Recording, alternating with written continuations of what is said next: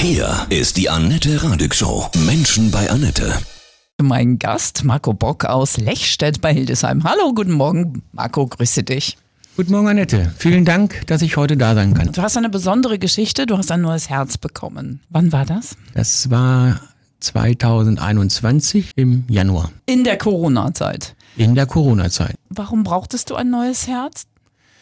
Eine Herzmuskelentzündung, die ich denn verschleppt habe, hat letztendlich dazu geführt, über Jahre, mhm.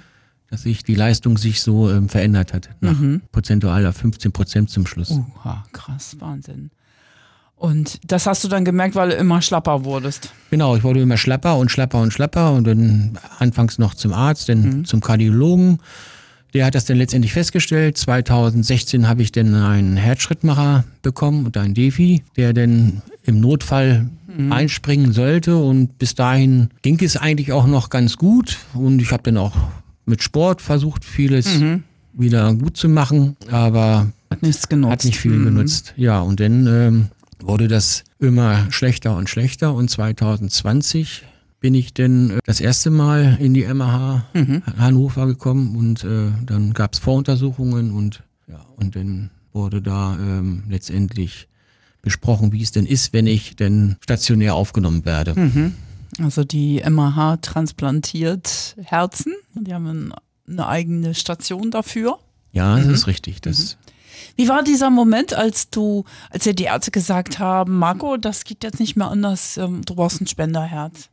Also, dass ich ein Spenderherz äh, bekommen sollte, war noch gar nicht so raus. Dazu muss man ähm, besonders gelistet werden, also so eine mhm. HU-Listung haben. Mhm. Es war auch im Gespräch, dass ich ein ähm, Kunstherz bekomme. Das ist eine mhm. Pumpe, die dann am Herz angeschlossen wird, sage ich jetzt mal. Und dann hat man ein Steuergerät, das außen ist und, und dann kann man damit auch leben, aber sicherlich sehr, sehr eingeschränkt, weil schwimmen gehen kann man nicht mehr, weil eben ein Schlauch mit den Kabeln aus der Bauchdecke scha schaut und ähm, ja, da ist das einfach nicht mehr so möglich. Mhm. Was machst du beruflich?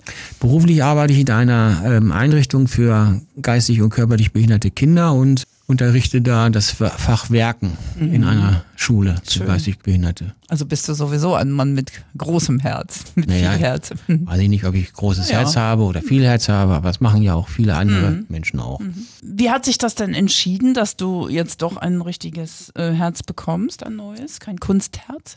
Naja, letztendlich war es davon abhängig, ob ich die HU-Listung bekomme. Mhm. Und die ist ähm, einen besonderen Verfahren oder ähm, dass man bestimmte Medikamente zum Beispiel im Vorfeld bekommen mhm. muss. Dann müssen das drei unabhängige Ärzte, die auch nicht voneinander wissen, entscheiden, mhm. ja oder nein. Mhm. Und dann gibt es eine HU-Listung und dann, wenn man Glück hat, bekommt man dann ein Organ. Und du hattest Glück. Ich hatte sehr viel, viel Glück. Mhm. Nach was für einer Zeitspanne kam der Anruf dann? Es kam kein Anruf, es läuft ja insofern ab, dass man denn, also ich muss dazu sagen, ich hatte einen Termin im Januar, aber letztendlich wurde ich dann vorzeitig ins Krankenhaus eingeliefert, weil es war so krass, dass ich ohnmächtig wurde, dass ich eigentlich gar nicht mehr wusste so richtig, was ich mache. Ich habe auch viel Blödsinn gemacht, dadurch, dass auch viele Organe unterversorgt waren, unter anderem auch mein Köpfchen. Ja. Und somit bin ich dann eingeliefert worden, weil gar nichts mehr ging. Das war dann der Notfall und dann das kam war das der Notfall. Herz. Mhm. Genau, und mhm. dann bin ich, wie gesagt, in der MH. Ja, und dann kam irgendwann mal die Nachricht, ähm, dass ich ein Organ bekomme. Mhm. Wie hast du dich vor dieser Wahnsinns-OP gefühlt? Naja, das waren so viele Momente davor noch, die, die mhm. für mich auch heute noch äh, präsent sind. So, also ich kannte kein Krankenhaus und und äh, bin nie im Krankenhaus gewesen, außer bei dieser OP mit dem Schrittmacher das waren so viele Momente, die äh, so bleibend sind, wo ich verunsichert war, äh, mhm. wie, wie, wie, wie läuft das und ja, und wo denn der Anruf oder beziehungsweise wenn die, wo die Schwester reinkam und sagte, sie, wir haben ein Organ für sie, ähm, war Freude da, aber auch Unsicherheit, mhm. weil man das gar nicht so umfassen kann. Ja. Wie viele Momente vorher meinst du? Welches war da so das berührendste Moment? Angst oder? Ich glaube weniger Angst um mich, hm. sondern meine Kinder sind auf mich zugekommen und bevor ich ins Krankenhaus gekommen bin, ein paar Monate vorher und dann mich fragten, ja, wie ist denn das, wenn du tot bist, ne? Tja. Hm. So, ja. Dann will man schon gerne Rede und Antwort stehen, aber mhm. man hat selber keine Antwort auf, auf, auf diese Dinge. Was hast du gesagt? Ich habe den Kindern nur gesagt, äh, wenn es denn so ist, Dann ist es eben einfach so. Aber ich habe ihnen auch gesagt, dass ich ein, ich für mich ein schönes Leben gehabt habe und auch rein theoretisch über die Straße gehen kann und, und mich fähr- überfährt ein Bus oder, oder was auch immer. Also der Tod ist gegenwärtig. Absolut. So. Nur wir verdrängen es oder denken nicht drüber nach, aber das kann hier und jetzt auch passieren. Und Ja. ähm, das habe ich den Kindern versucht klarzumachen, dass, ja, dass ich ein schönes Leben gehabt habe. Und äh, Jetzt bist du ganz gerührt. Ich auch. Aber das ist ja das, was, was es ausmacht, dass wir das alle lernen, ja, und wissen, dass das Leben morgen oder nächste Minute vorbei sein kann. ja, und äh, mal die, so eine Diagnose ist das eine und was da so mit dranhängt, Familie, Beruf, äh, was auch immer für Probleme oder auch auf einen zukommen, die muss man auch irgendwie hm, abarbeiten. Das ist ja nicht so einfach. Wobei es für mich aber auch einen sehr schönen Moment in dieser Zeit gab, die nichts mit meiner Erkrankung zu tun haben, aber ich habe da meine Lebensgefährtin kennengelernt in der Zeit und die sich da auch auf ein großes Abenteuer eingelassen hat. Wow, wie Ja. schön. Ja. Ja, ja, die bis heute bei mir geblieben ist. Das ist, das ist ein schöner Moment gewesen. Und, Auf jeden ähm, Fall. Hast du sie im Krankenhaus kennengelernt? Oder? Nee, nee, wir haben uns äh, so kennengelernt, also nicht im Krankenhaus, ich war ja noch nicht im Krankenhaus. Und ähm, ja, irgendwann habe ich ihr das gebeichtet, quasi. Das, ne, ich war ja dann auch sehr, sehr kurzatmig und habe dann immer gleich geschnauft. Das war dann, und dann habe ich ihr das irgendwann mal gesagt, da war sie natürlich erst so ein bisschen geschockt, weil ähm, die Wahrscheinlichkeit, ähm, dass ich das vielleicht nicht schaffe, war auch relativ groß. Und äh, wie gesagt, es war auch kein Organ in Aussicht oder das kann man nicht bestellen oder dergleichen. Ja, das natürlich Ende war einfach, einfach offen. Du sagst, die Schwester ist reingekommen und hat gesagt, wir haben ein neues Herz für sie. Puh, wie war das? Ich habe ja zweimal ein Angebot bekommen. Also das, das er- erste Mal, das haben sie dann gesagt, das ist nichts für sie, das können wir nicht operieren und wollen wir nicht operieren. Das ist nicht in Anführungsstrichen Passt nicht. passt nicht so richtig für sie.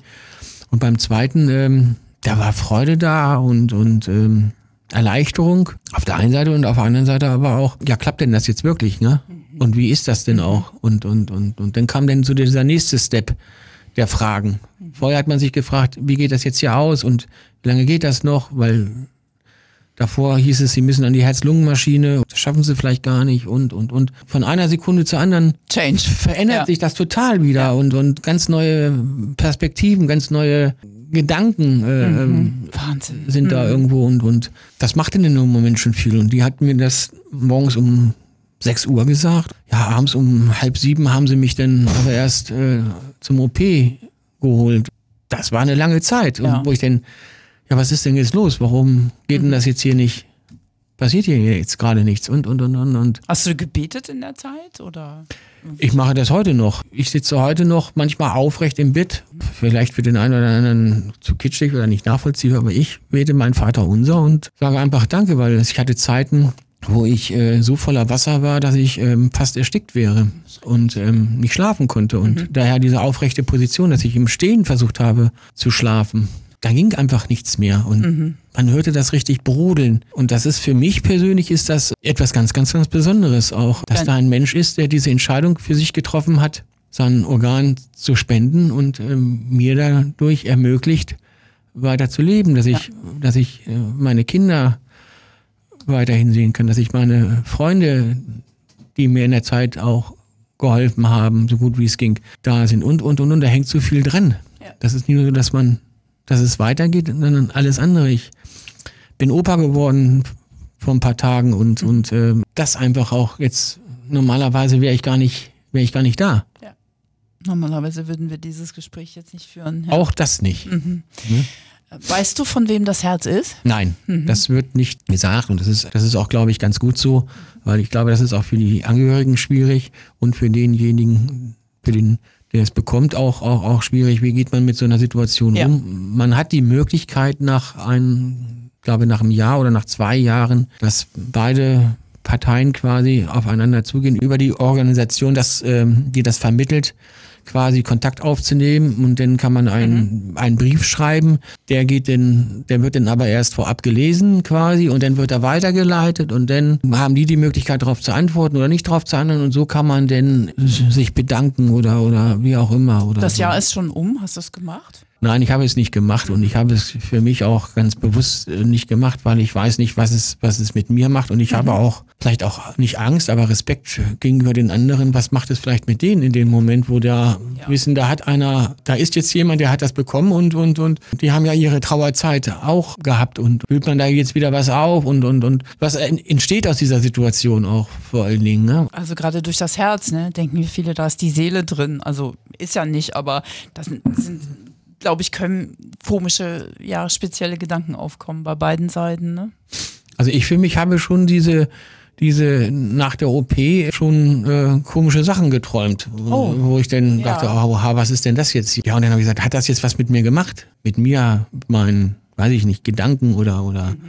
wie auch immer, aber dem ist nicht so und ähm, es ist alles so geblieben wie vorher auch. Ich habe aber ähm, lange Zeit etwas wie nicht schlechtes Gewissen, aber sowas, was ich, ich bin etwas schuldig. Ich habe etwas, was ich bekommen habe, was ich, ja eigentlich, ich kann es gar nicht zurückgeben. Mhm. Man versucht ja immer, ich zumindest habe immer versucht im Leben, irgendwann das zurückgeben zu können und das, das, das kann ich einfach nicht. Und da habe ich anfangs sehr, sehr große Probleme mit gehabt. Heute geht es, aber ähm, auch jetzt gerade wieder, wo ich denke, wenn der nicht gewesen wäre, ja. dieser Mensch, denn, denn würde ja keiner mehr mit mir sprechen. Aber der möchte jetzt auch bestimmt, also könnte ich mir vorstellen, dass du fröhlich lebst, ja? Ja. Und, und glücklich bist. Und Absolut. der will jetzt auch nicht, dass du, naja, du hast dich ja bedankt bei ihm, da bin ich sicher, jeden Tag. Nein. Aber ne, du, du, dieses Schuldbewusstsein möchte er bestimmt auch nicht. Nein, nein, also das ist nicht so, dass ich jetzt da täglich mit lebe, mhm. aber ich bin mir der Sache schon sehr, sehr bewusst und ich habe ja auch den vor der OP, lange vor der OP auch mit dem Rauchen aufgehört. Mhm. Also für mich wäre das ein No-Go zum Beispiel, jetzt mit ja. dem Rauchen wieder anzufangen. Genau genau. oder irgendwas. Mhm. Das aus Respekt gegenüber diesen, diesen Menschen und der Familie vielleicht sogar. Und, und ähm, nein, ähm, ich habe ein tolles Leben und äh, meine Kinder wohnen wieder bei mir im Haus Schön. mit Enkelkind oder mhm. alles, alles ist gut. Also seit diesem Tag, dieser Transplantation, der Tag, an dem du ein neues Herz bekamst, ist dein Leben sehr viel intensiver, wacher, achtsamer geworden? Auf alle Fälle, mhm. auf alle Fälle ich denke, in, in, vieler Hinsicht entspannter, dass ich mir sage, worüber machen wir uns jetzt hier eigentlich einen Stress oder worüber machen wir uns einen Kopf und wozu so, so, so sinnlose Dinge, weil wenn du da im, auf der Intensivstation liegst, dein Leben wird so klein, hm. so klein wird dein Leben. Du machst über so viele Dinge gar keine Gedanken mehr, weil, weil du merkst, es geht nur noch um Essenz, ja, genau. Ja, des Lebens. Auf dieser Station, auf der Intensivstation, wie waren ja, die Pfleger und Pflegerinnen so zu dir, die Ärzte. Also ich muss sagen, mhm. wenn ich da Frau Dr. Niehaus, das ist meine begleitende Ärztin da gewesen in der MH und von Anfang an und da nochmal meinen großen, großen Dank und, und ähm, auch an die Schwestern und, und Pfleger auf der Station 21. Ganz tolle, ganz tolle Arbeit, die die da leisten und auch hart, glaube ich, äh, auch zu sehen. Und es äh, nimmt nicht alles ein glückliches Ende. Ja. Ein Zimmergenossen gehabt, der trotz, dass er sein Organ bekommen hat, ist er dann danach hm. verstorben. Damit müssen die auch klarkommen und damit ja. müssen die auch umgehen. Und bauen trotzdem eine Beziehung auf. Ne? Genau, da ja. sind Patienten, die waren da, wo ich da war, hat eine Patientin ihr Einjähriges gefeiert. Also vom Feiern ist da jetzt nicht die Rede im Sinne von, wir machen eine große Sause. Die ist ein Jahr auf dieser Station gewartet und wartet und wartet da auf ein Wahnsinn. Organ und was das auch für ein, für ein, für ein psychischer Stress ist. Man liegt ja. da auf Intensivstation, das piept den ganzen Tag. Also das, man hat kein Einzelzimmer oder, oder irgendwas mit Minibar. Da liegt man dann zu, zu zwei, zu dritt, zu viert auf ein Zimmer und es ist, es den ganzen Tag was los. Man bekommt Medikamente, äh, also ich zumindest habe einen, glaube ich, sieben, acht, neun Diffusern. Das sind so Automaten, wo man denn die Medikamente bekommt, direkt in die Halsschlagader. Das macht ja auch einen. Man, man, man fängt nicht mehr, man sieht nichts mehr so richtig, man, man schmeckt nichts mehr richtig aufgrund der Medikamente des vielen großen Cortisons. Und dann diese, dann das Gepiepe und, und, und alles andere, diese ganze Situation da. Das ist, für mich war das eine der schlimmsten Zeiten, die ich da hatte und für mich war es auch insofern sehr unangenehm, wenn man, man durfte ja auch nicht aufstehen, wenn man denn beim Wasserlassen ging es noch, aber bei größeren Sachen ähm, kommen dann da zwei junge Schwestern ja. und helfen. Das war mir so unangenehm so. Ja. Kann ich verstehen, ja. All diese Dinge eben, ne? Und, und die man nicht sieht und die man, wo man auch nichts von hört oder so. Die, die, die, die dann war Corona-Zeit. Letztendlich durfte ich nur von einer Person, und das war meine Lebensgefährtin damals, besucht werden. Die Kinder vollkommen außen vor und dann eine Stunde Besuch und man selber ist ja auch nicht immer nett. Ich war zumindest auch eine Zeit lang, wenn ich denn über den Besuch, über den ich mich sehr gefreut habe, auch nicht immer positiv geladen, weil ich dann ganz einfach ungerecht war, ja. Ja, und ansonsten hat das aber auch im Nachhinein vieles Gutes mit mir gemacht, wo ich heute weniger oder noch weniger jammere als früher über irgendwelche Dinge, wo ich sage, ja Gott, Was soll's? Ja. was, was, was haben wir denn ja. hier, über was reden wir hier, über was für Probleme haben wir denn? Oder sicherlich für den einen oder den anderen Menschen schwer, ihre Probleme, aber ähm, ich glaube, dass mit viel Optimismus, und den habe ich eigentlich auch immer gehabt, und ein gutes soziales Umfeld kann man das, kann man das gut schaffen. Bist du aufgewacht? Und wusstest, jetzt habe ich das neue Herz. Wow. Wie war das? Hast du das schon gleich realisiert? Naja, also das ging ja alles rel relativ schnell da. Und wie gesagt, die haben mich ja dann abends um halb sieben abgeholt und, und dann musste das ratzfatz gehen. Ich konnte keinen mehr so richtig Mhm. Tschüss sagen oder. sagen, jetzt geht los oder Ja. so, ganz kurz nur.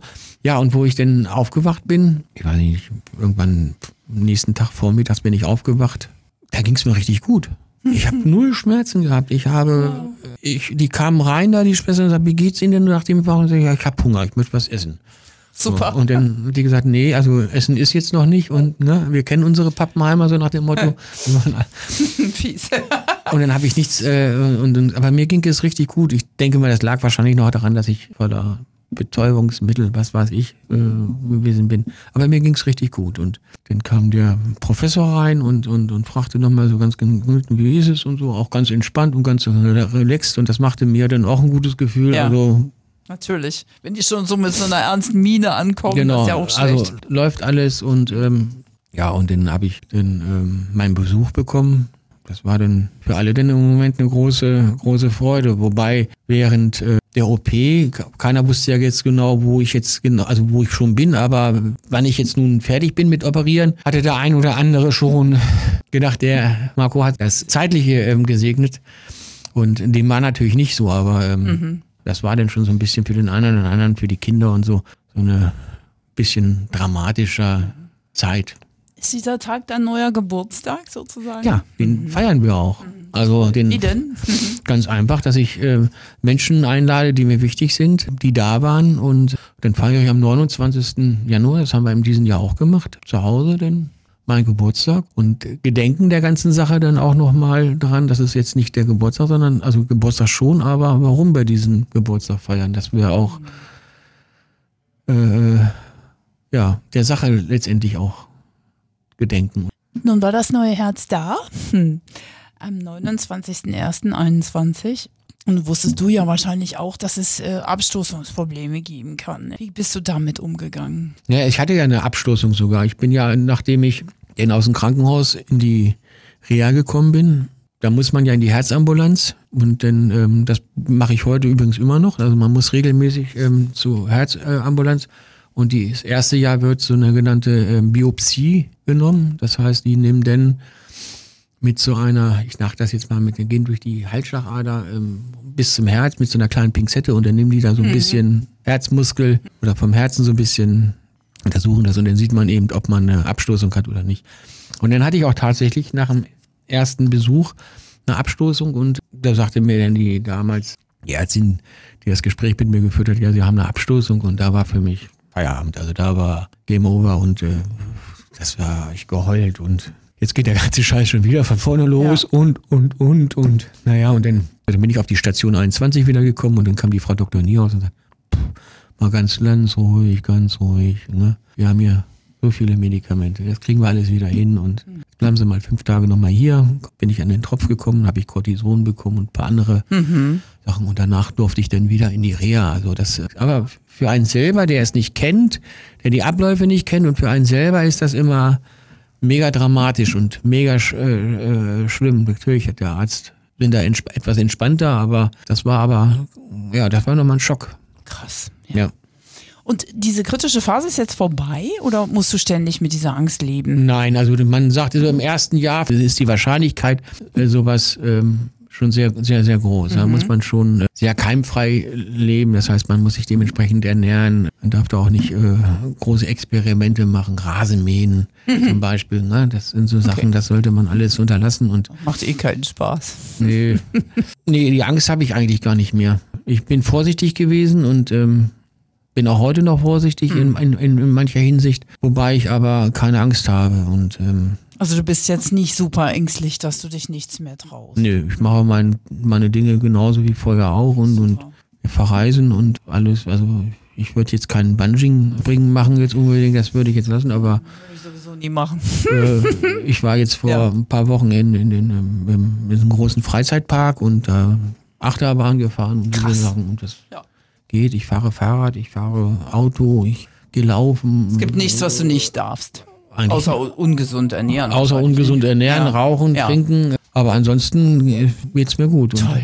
Ich will mal sagen, in mancher Hinsicht sogar noch besser. Naja, du hattest ja jahrelang diesen Herzmuskel, der nicht mehr richtig funktioniert hat und jetzt ist wieder Genau. alles voll da und das merkt man natürlich. Ne? Jetzt musst du dir vorstellen, wenn man denn da im Krankenhaus liegt und bekommt sein neues Organ und dann liegt man denn da und dann hat man, dann ist über, in dem Fall ja bei mir über Jahre der Körper so ein bisschen auch runtergefahren worden Ja. durch Medikamente und, und, und, damit das Herz entlastet wird. Hm. Und auf einmal, so sagten sie mir in der, in der MRH, jetzt haben sie ein Herz vom LKW quasi, so müssen Sie sich das vorstellen, Herr Bock.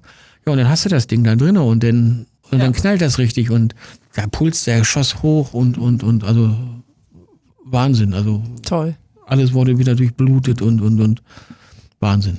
Was ist dein wichtigster Appell für alle, die jetzt zuhören? Mein wichtigster Appell, glaube ich, ist der, dass wir alle erstmal ein bisschen mehr auf uns aufpassen. Das ist das eine. Und das andere ist, ich würde mir wünschen, dass es, dass sich viel, viel mehr Menschen sich vielleicht Gedanken machen, auch wenn es unangenehm ist für alle Beteiligten, ob sie denn vielleicht doch mal ähm, über einen Organspendeausweis nachdenken. Weil ich glaube, ich bin ja nun jemand, der schon ein gutes Alter erreicht hat. Wie alt ja- bist du? Darf ich das Ja, fragen? ja, ich werde jetzt 58. Mhm. Ich will nicht sagen, dass ich mein Leben gelebt habe, aber weil wir müssen auch mal bedenken, dass es auch junge Menschen gibt und von denen, denen ich vorhin erzählt habe, der war Anfang 30, der hatte kleine Kinder und, und es muss keiner sterben eigentlich. Wenn es genügend Organe gibt, müsste eigentlich zumindest viel, viel weniger Menschen sterben und, und ähm, es ist ja nicht nur der Mensch, was ich schon sagte, das sind die Kinder, die Enkelkinder, die, die, die was damit dranhängt. Und, Natürlich. und Existenzen auch und, und, und, und. Man kann da noch sehr, sehr viel ähm, Gutes tun. Dieses Herz hält jetzt so lange, Naja, also, weiß man nicht. also Oder- man, man muss aufpassen, das habe ich natürlich auch gemacht, ähm, auch vor meiner OP, dass ich viel gegoogelt habe. Ja. Ne? Man will ja denn auf diese Fragen, auf die es ja keine Antworten eigentlich erstmal Nein. gibt, will man ja eine Antwort haben. Und ich sage, ähm, lass das sein, Sehr gut. mit den Google. Man sagt, zehn Jahre steht denn drin im Internet, würde man so. Es ist aber nicht so. Ich habe, ich habe in der Herzambulanz hier in der MH Leute kennengelernt, die waren weit über 20 Jahre und haben ihr Herz gehabt und, und ähm, läuft, ne? Also, Ja. äh, oder 30 Jahre. Ich glaube, der, der Das ist Elke- ja auch mit, mit, mit Krebsprognosen, die sollte man meistens, ja, also wirklich, ne, das ist völlig unterschiedlich. Jeder Körper ist unterschiedlich. Auch die Schulmediziner können das nicht auf den Punkt sagen. Ne? Nein, und das ist Mhm. auch gut so. Und, und selbst wenn es so wäre, habe ich zehn tolle Jahre gehabt und ich meine, es kommt ja auch auf mich drauf an, was ich, Genau. draus, was ich draus mache. Und, und ich kann ja jetzt auch zehn Jahre jetzt hier jeden Tag vorm Spiegel stehen und sagen, ja Gott, ich sterbe morgen oder Mhm. so. Also pff, Du hast eben schon gesagt, du hast, äh, betest jeden Tag jetzt? nicht jeden Tag, Ja, das ist jetzt, ja. Mhm. jetzt wäre jetzt übertrieben, aber schon ein oder zweimal so im Monat oder drin, wo ich dann sage, Mhm. komm, da positioniere ich mich denn quasi, wie ich mein Körper hatte, ich glaube, sieben oder acht Liter Wasser in der Lunge und auch im Bauch, Bauchraum und, und äh, wo ich nicht schlafen konnte und dann, Mhm. Ja, Sitzen, ja, das machst du einfach mal. Hast du dich natürlich mehr dadurch beschäftigt, wo komme ich her, wo gehe ich hin? Ne? Weniger das, sondern mehr nochmal zu sagen, dass es auch schwimmen gehen zu können. Ganz normal schwimmen gehen, was für jeden selbstverständlich ist. Für, die, für jeden selbstverständlich. Schwimmen gehen zu können, wäre für mich, wenn ich ein Kunstherz bekommen habe, nicht mehr möglich gewesen. Ja. Das ist etwas wie, wie Danke sagen. An wen auch immer. Was weiß ich, wer sein. Aber das ist, Universum, wer auch Genau, immer. ans Universum, wie auch immer. Das ist das Entscheidende und, und, und, und das bewusst zu haben und das, dieses Bewusstsein. Ich glaube, das verlieren viele Menschen und eifern Dingen nach, die, die wir nicht mitnehmen können. Das stimmt. Du sagst Danke an dein neues Leben. Ja, ich sage Danke und äh, bin da sehr, sehr glücklich drüber und ähm, ja, meine Kinder natürlich auch. Ja. Wunderschöne Geschichte, Marco. Danke. Vielen Dank für diese ganz bewegenden Eindrücke. Von Herzen alles Liebe dir. Danke, Annette. Und ein kleiner Nachtrag noch. Marco möchte seinem Schulleiter Martin Hartje aus der St. Franziskus Schule danken und vor allem seiner lieben Freundin Dina.